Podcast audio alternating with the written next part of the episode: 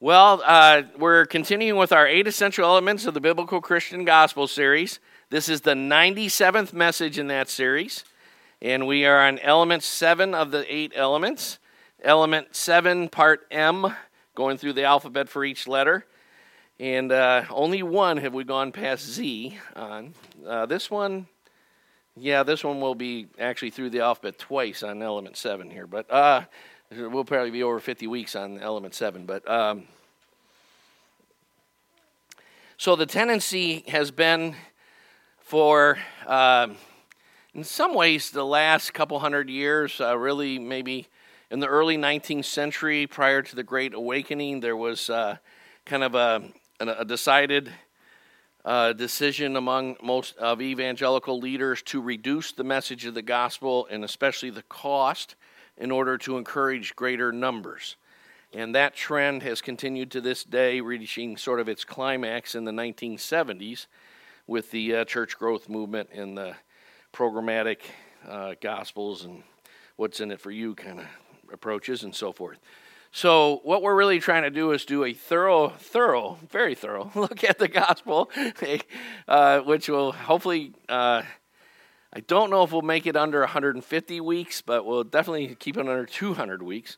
But um, we are looking at this eight essential elements because the gospel had one of the reductions has been we've perceived the gospel as something to get someone to pray uh, a sinner's prayer by at the beginning of their Christian life and then you perf- perfect yourself by performance and self effort from the, you know, the rest of your life, which is what Paul is addressing in the Galatian letter. So the gospel is something that Christians live by every day. We must reposition ourselves in Christ every day. That in Galatians 2:20 Paul says, uh, it is no longer I who live, but Christ who lives in me. And the life that I live by the, in this body, in the flesh, but the, there's two words for flesh. That this means in, in this tabernacle, this tent, this body. I live by faith, that is trusting in, clinging to, obeying, relying on, following uh, the Lord Jesus Christ. And, um, and we live out of the power of his resurrection by the Holy Spirit. And the Christian life can't be lived any other way. The Christian life isn't just difficult, it's totally impossible. And, uh, and, there, and the only way uh, to do it is by the one who, who actually did it, our Lord Jesus Christ.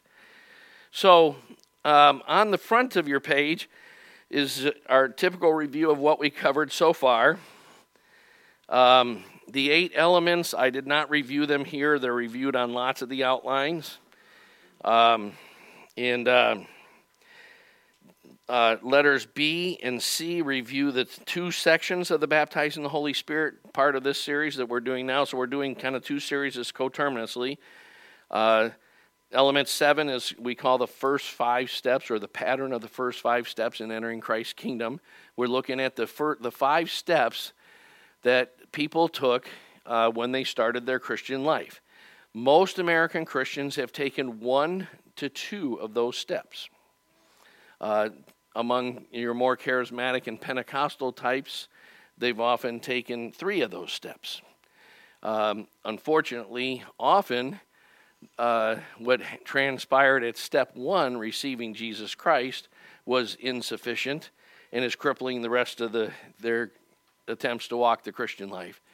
And uh, of course, without uh, the other steps, you're going to be missing vital means of grace, vital tools of grace or delivery systems of grace, vital things that God has wants to give you to empower you to be a follower of Christ. Such as the power of the Holy Spirit. So all the titles for the first section of this, which was the six six weeks, was why do we need a greater knowledge of and experience of the Holy Spirit? That's under Roman numeral 2b on the front of your sheet. The second section that we're in now is called Finding and Following the Biblical Pattern. In other words, the pattern regarding being baptized in the Holy Spirit. What, what uh, the Bible is full of models and patterns. And then, so today, and we've looked at the importance of patterns for the last two weeks. Today, we're going to look at Jesus Christ as the pattern. And uh, if you, we're going to if you flip over, we're actually on the back side of the page already, moving along. Uh, today, we're going to look at the pattern and progression of the role or the activity or the ministry of the Holy Spirit in the life and ministry of Jesus. Now, that word progression is underlined because of this. What we're going to see often in today's uh, anti supernatural, natural minded Western Christianity where there's no expectations of radically changed lives, no expectations of healing, deliverance, no expectations of powerful occurrences that are that are destiny benders, you might say. Uh, in that culture that came out of the Enlightenment and, is, and prevails through what we've been teaching on on Tuesday nights, we've been t- teaching on four modern approaches to the Holy Spirit, and we've covered the modernist approach uh, of liberalism that basically doesn't allow for miracles or so forth. And we've covered cessationism. And then uh, this Tuesday, we're going to cover what's called the third wave and uh, so forth. But so that's kind of, we're, you know, what I'm calling the uh, Sunday Bible Study Special Tuesday Night Edition so that I can get more of these messages in. And, uh, and I appreciate about 18 or so people have been coming and worshiping with us and, and having a teaching on Tuesday nights. So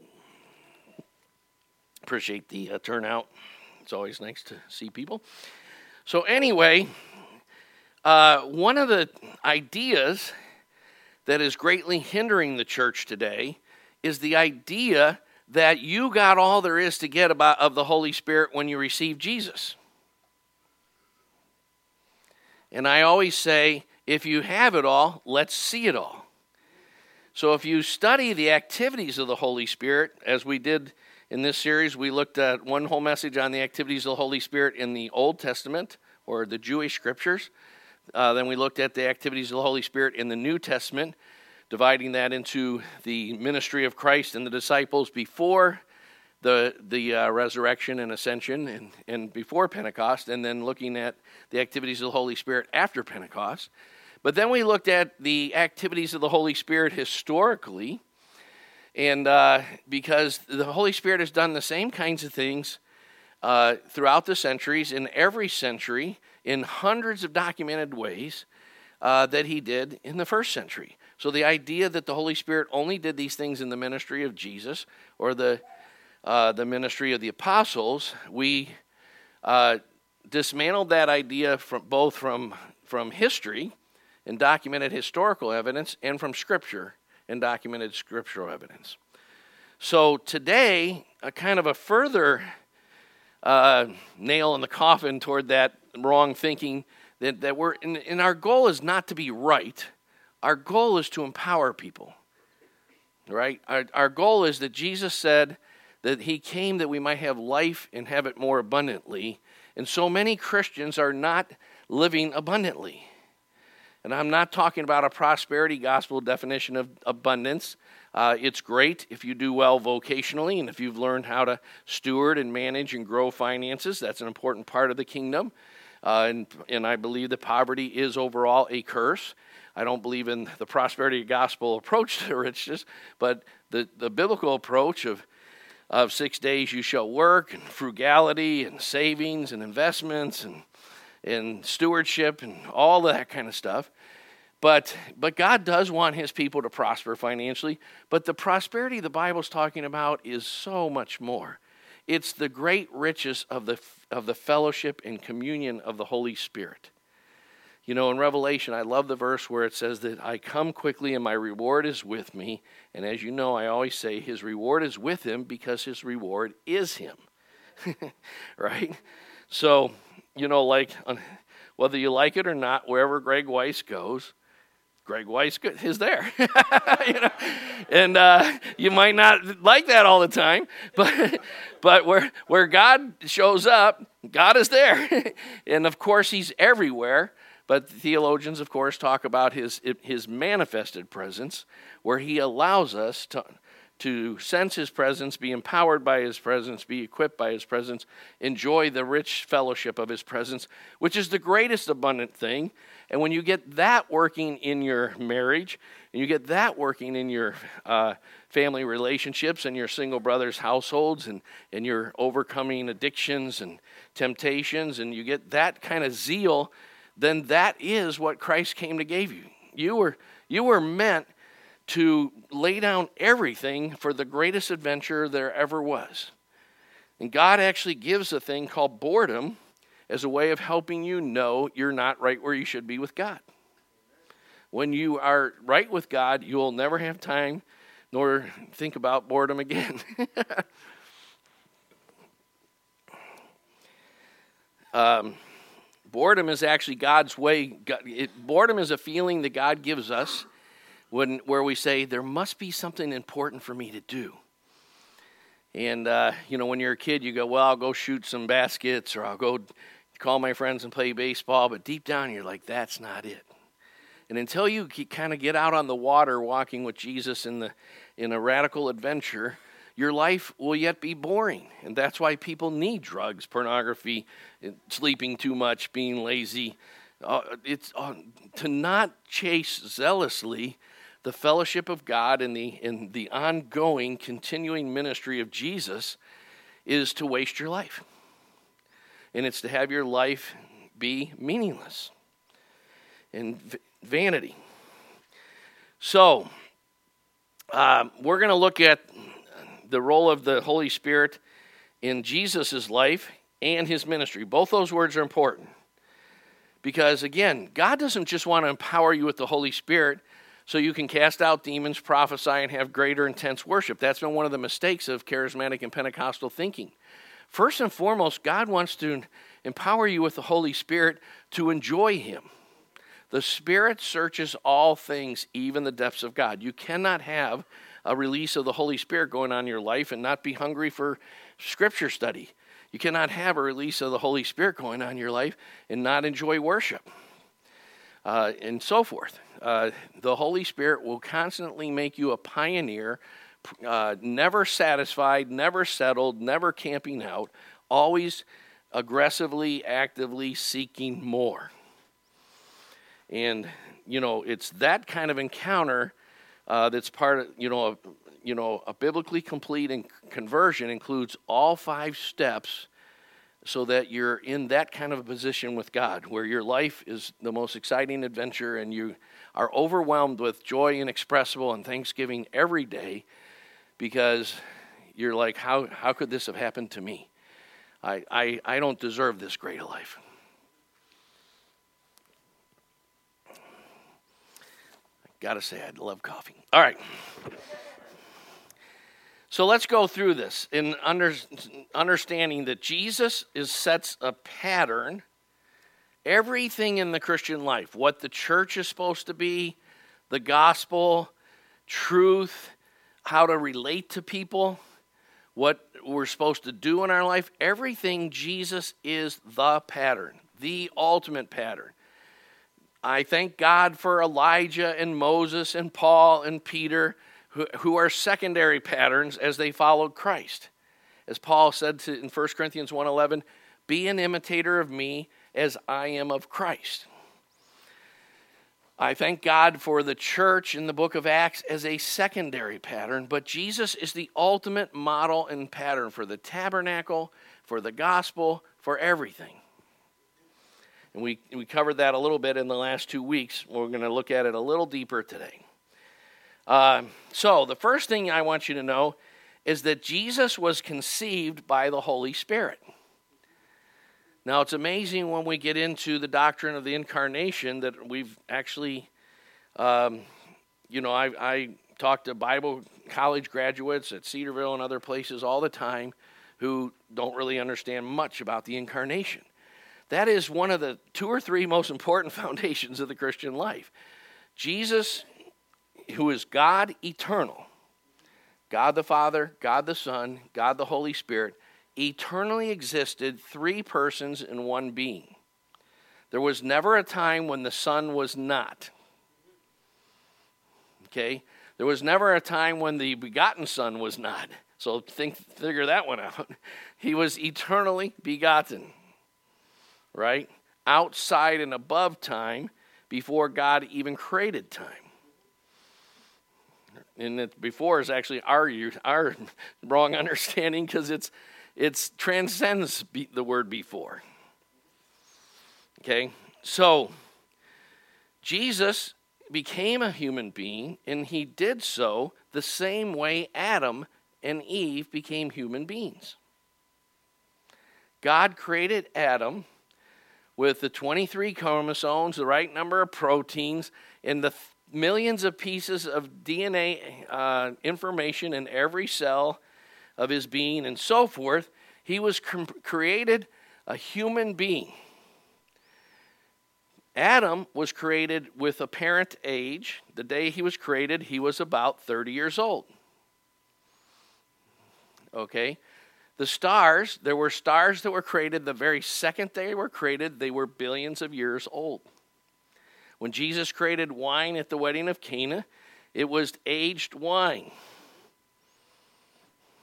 It was really good wine, not the cheap stuff that high school kids drink or whatever, but uh, or winos. But um, when Jesus created wine, it had aged the second it was created. Okay, so um, Jesus was created a zygote. And a zygote is, is uh, the single celled thing that happens after conception when the sperm and the egg hit, and it wasn't. Uh, it's important to understand that in that first cell that was then implanted in Mary's womb was all the DNA and all the chromosomes, and essentially no different than Adam in every respect, except he hadn't aged yet whereas Adam was created with age. That's the only difference. Neither of them was created in a sin nature.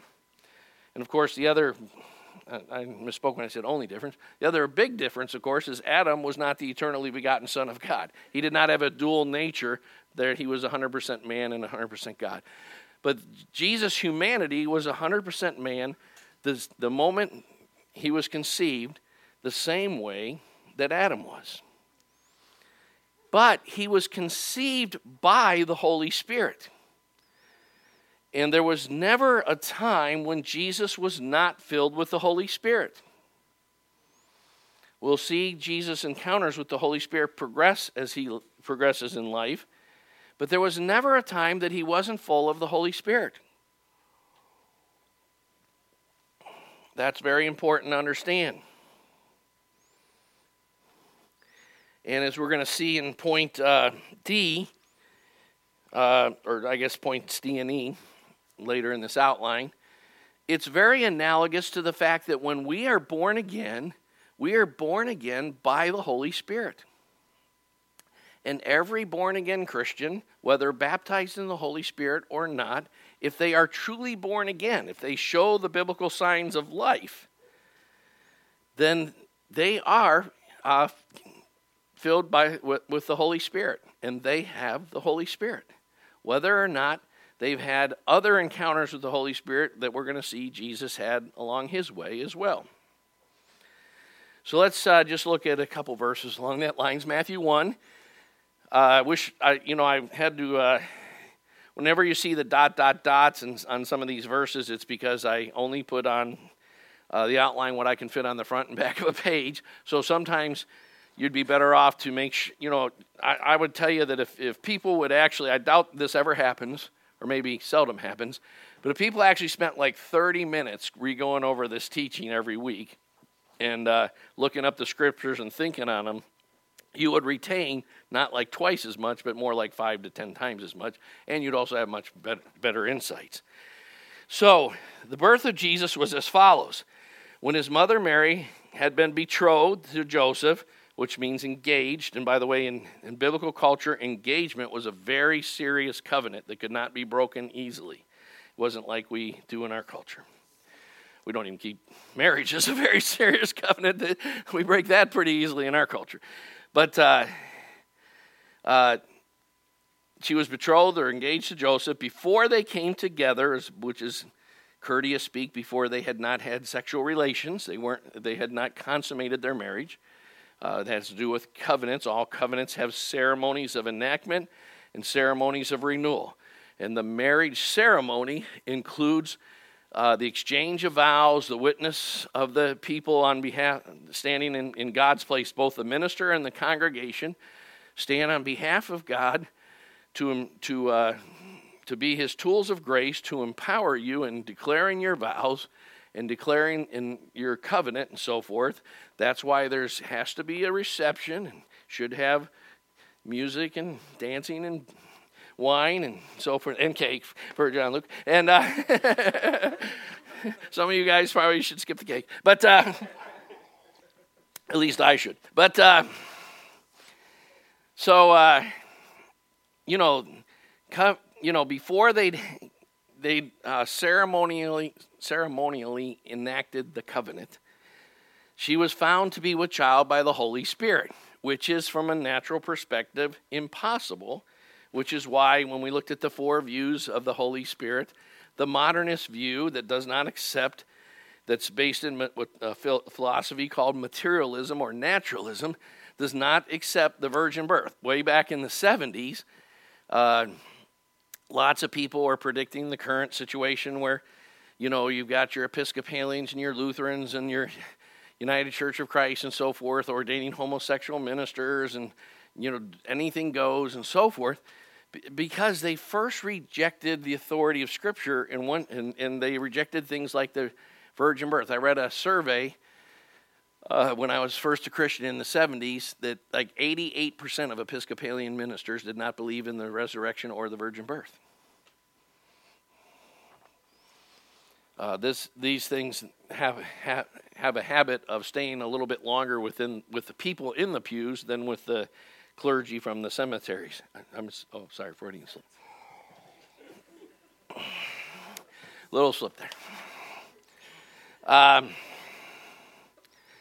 she was found to be with child by the Holy Spirit. That's so important. And Joseph, her husband, being a righteous man and not wanting to disgrace her, planned to send her away secretly. In other words, he couldn't break this betrothal that easy. It was the whole town, the whole society would know about it. There, there were implications here. Uh, but when he had considered this, behold, an angel of the Lord appeared to him in a dream, saying, Joseph, son of David, do not be afraid to take Mary as your wife, for the child who has been conceived in her is of the Holy Spirit. The, the word of is a very important word there in the Greek. Uh, ek, out, that's out of the Holy Spirit. She will bear a son, and you shall name him Jesus, for he will save his people from their sins. Jesus actually means something we can't really say in English because we don't have seven verb tenses, we have three, but it means that he Jesus means Yahweh has saved and is saving and, and will be saving his people. and uh, Jesus means that Yahweh is saving us now. It's related to the word sozo and Yahweh. So, um, Luke 126 through 38, a bunch of dot, dot, dots because I couldn't, couldn't put that much of a verse. Uh, the, the parts that are underlying verse 31, oh, uh, I'm sorry, verse, let's start with 26. Now the sixth month. Uh, and by the way, the Bible gives us that kind of stuff because the Bible is always emphasizing our God is a God who's outside and above time. He created the time space continuum for his eternal decrees and for his preordained uh, purposes. And so uh, the Bible shows us that God is a God of history, and that's why it always says that in the time of Caesar Augustus there was a census and so forth. And if you go look at all the prophets, almost all the prophets identify where they are in time when the word of the Lord comes them in the days of Hezekiah and so so and so Isaiah and Hosea and different guys lived in it, and you can kind of match it up with that God's you know John the Baptist came to a certain place and proclaimed a certain message at a specific time you know so That's why it says that the angel Gabriel was in six month is the sixth month of Elizabeth's pregnancy with John the Baptist. And he was sent to Nazareth. Can any good thing come out of Nazareth? To a virgin engaged to a man whose name was Joseph, of the descendants of David, and the virgin's name was Mary. By the way, that was no big deal. Like about every fourth lady was named Mary in those days. So uh, it was the most common name in Israel. And behold, you'll conceive in your womb and bear a son, and you shall name him Jesus. We talked a little bit about that already. Uh, Mary said to the angel, How can this be? Compare Mary's response to Zechariah's response. Because remember, Zechariah, God struck him dumb until John was born because Zechariah's response was really unbelief. Mary's response was, What is the mode of what's going to happen? Like, in other words, I know this is going to happen. Give me some insight into how. you know, like, uh, it was really a question of faith versus Zechariah's question that was born out of doubt. He will be great and called Son of the Most High. The Lord will give him the throne of his father David. And she says, How can this be? Uh, the Holy Spirit will come upon you, and the power of the Most High will overshadow you. In other words, completely envelop you. A, um, a reference to the cloud, as we talked about in the first message in this series. We talked about eight biblical images of the Holy Spirit, one of which was the cloud. And, uh, you know, Jude calls people who are not walking right with God to call themselves Christians. He calls them clouds without water, right? The cloud followed Israel by uh, day and the, and the pillar of fire by night to guide them, just as those who are led by the Spirit of God are the sons of God. To be a Christian is fundamentally to be led by the Spirit of God in your motivations, your attitudes, your decisions, and so forth. Um, and then uh, nothing will be impossible with God, and so forth. Now, I wish when I, the CF means confer or compare to, um, I guess I want to just mention them a couple. The Luke 1 39 through 41 is, is something you should look at closely. But it's basically when, when Mary goes to visit Elizabeth and Mary greets Elizabeth, Elizabeth says, The baby jumped in my womb because uh, babies are spiritual beings. Babies can be filled with the Holy Spirit. Babies can know the Lord not cognitively, but they know the Lord's presence. I always share one of my most treasured memories that I can hardly talk about without crying was holding my daughter Carla when she was five days old in a worship meeting where the Holy Spirit's presence was awesomely strong. And I was letting Catherine have a little break and sit down. And, uh, and, uh, but Carla kept laughing and smiling because she already knew the presence of the Lord for months.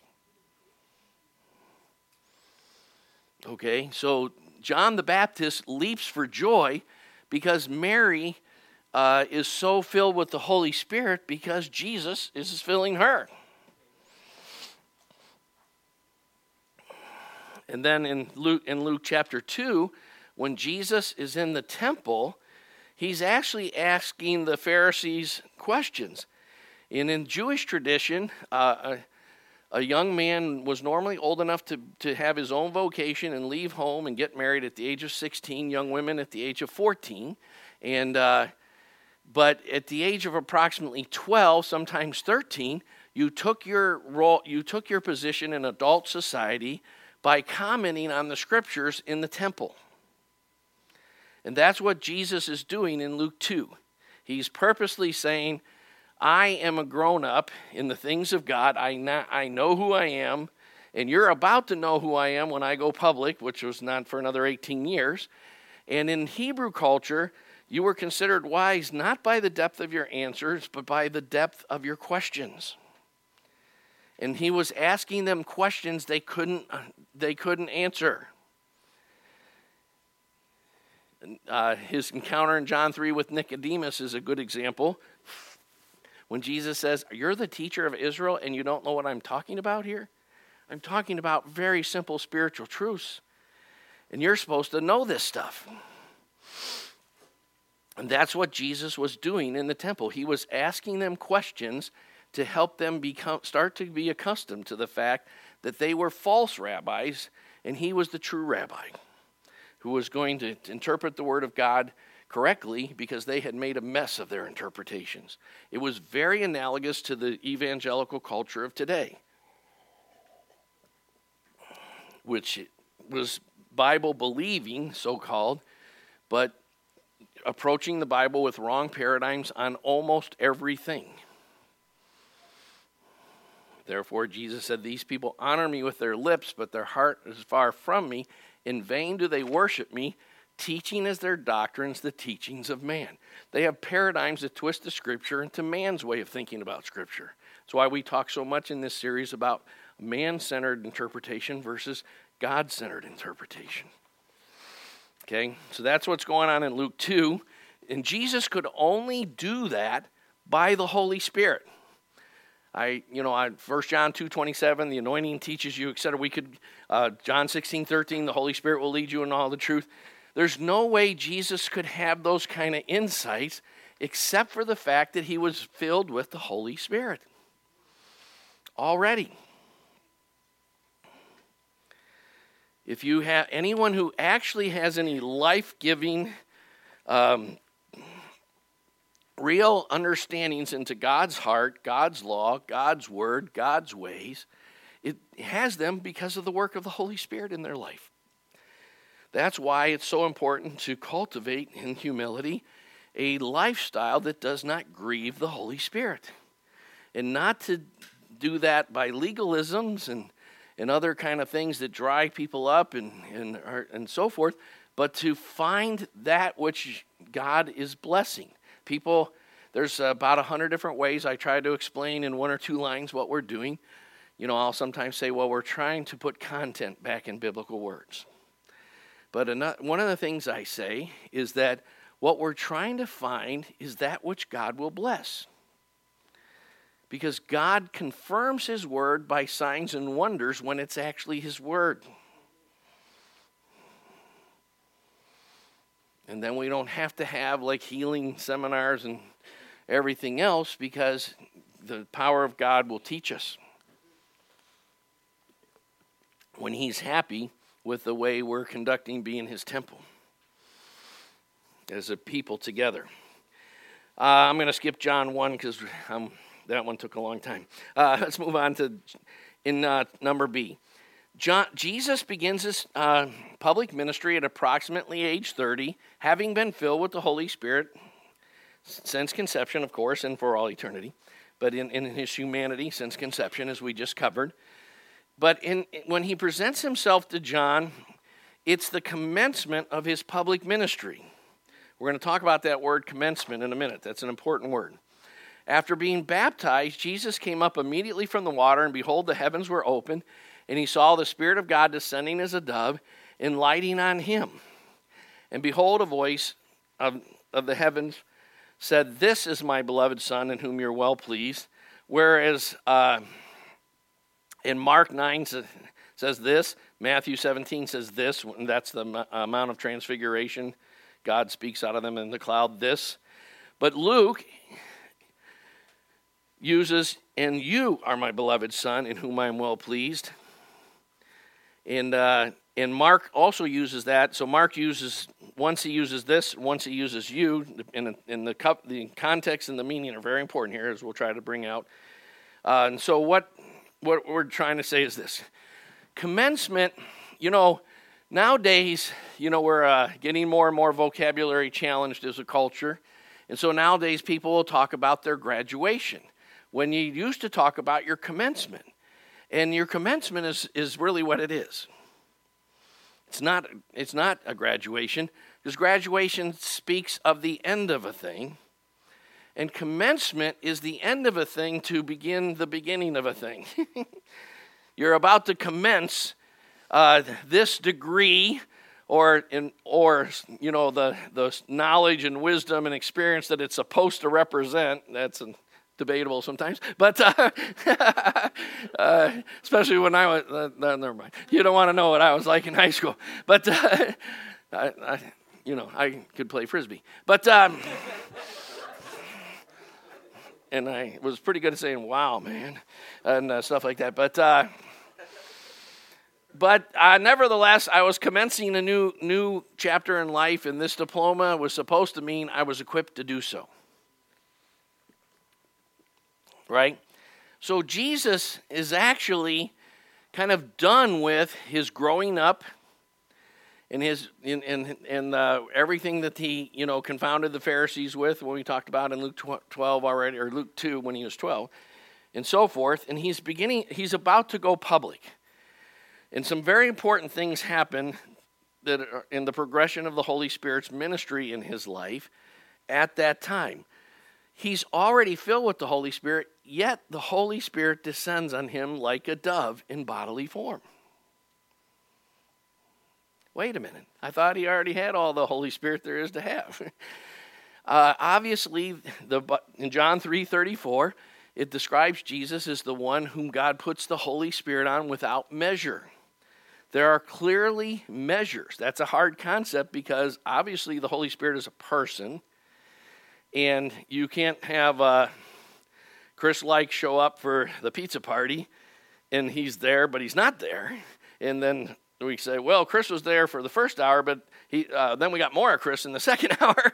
Uh, he might have ate more pizza in the second hour, but if he was, but uh, um, he was pacing himself, you know, and but and he and he might have been more fully present uh, in terms of his heart being there and his mind and his, you know, like he could be worrying about a test or somewhere else than with you or something like that. But clearly in the Bible, the Holy Spirit is in us at, at uh, conception, that is, at regeneration. And He's in us. Uh, in this, he comes in the same way that he does when he baptizes us in the Holy Spirit in a greater release. And this uh, is, in, is, you know, that there's a reason why at your commencement people make long, boring speeches and then but you know but then they call your name out and hand you a case that your diploma will eventually be mailed to you and, and put in. Used to be you actually got the diploma, but uh, not anymore. You just get like the case. Uh, but even that is a symbol that you're going to get the diploma. Symbols are important biblically, okay? So the Holy Spirit comes like a dove. Doves are, are one of the eight images we covered in the first message. The doves are thought of as purity, gentleness.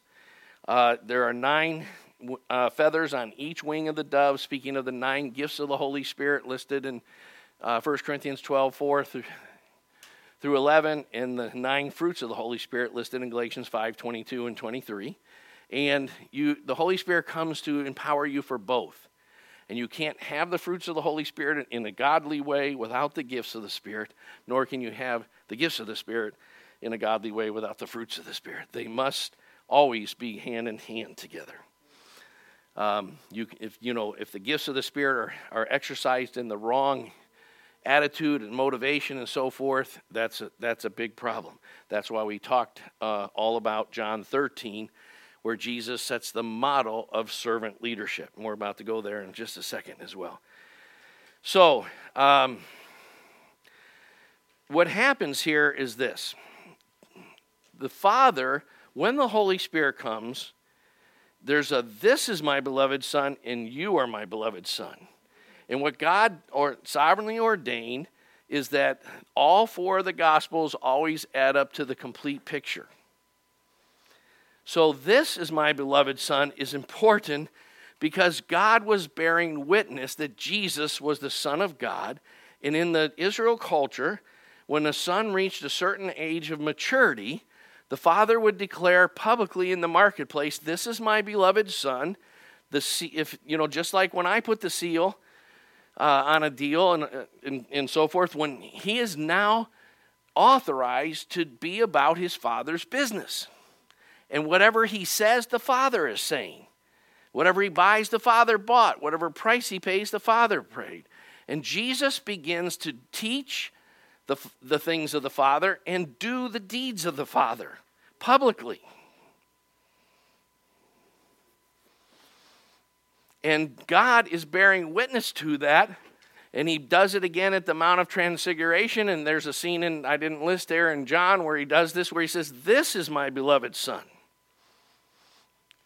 So he's telling the world, This is the Messiah. This is Emmanuel, God with us. This is who you've been waiting for.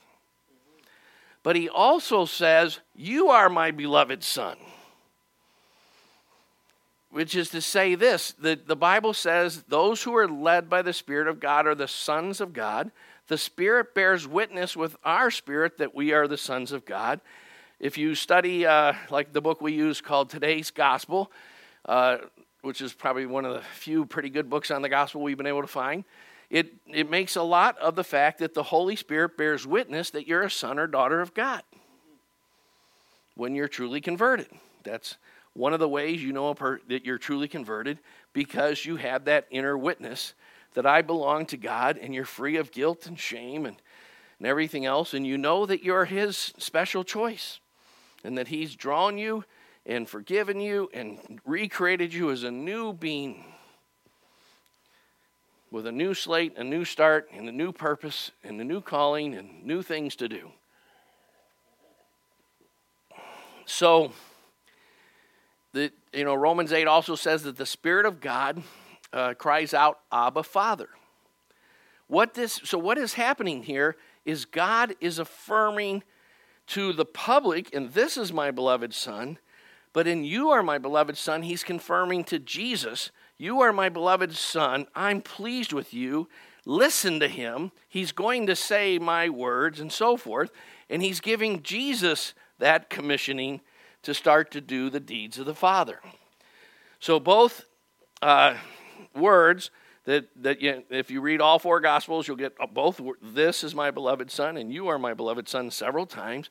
Both of them are very important.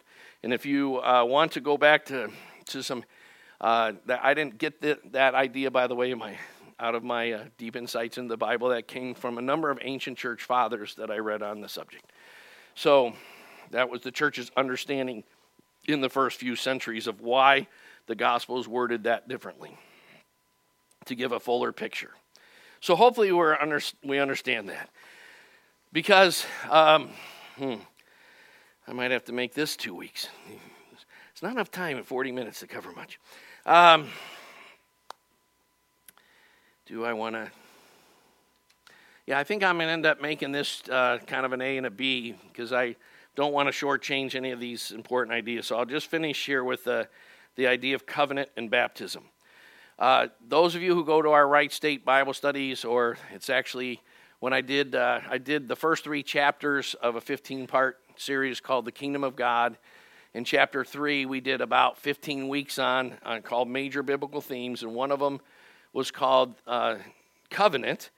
And we talked about how all biblical covenants have eight components eight being the number of new creation. And one of those components is all biblical covenants have ceremonies of enactment and ceremonies of renewal.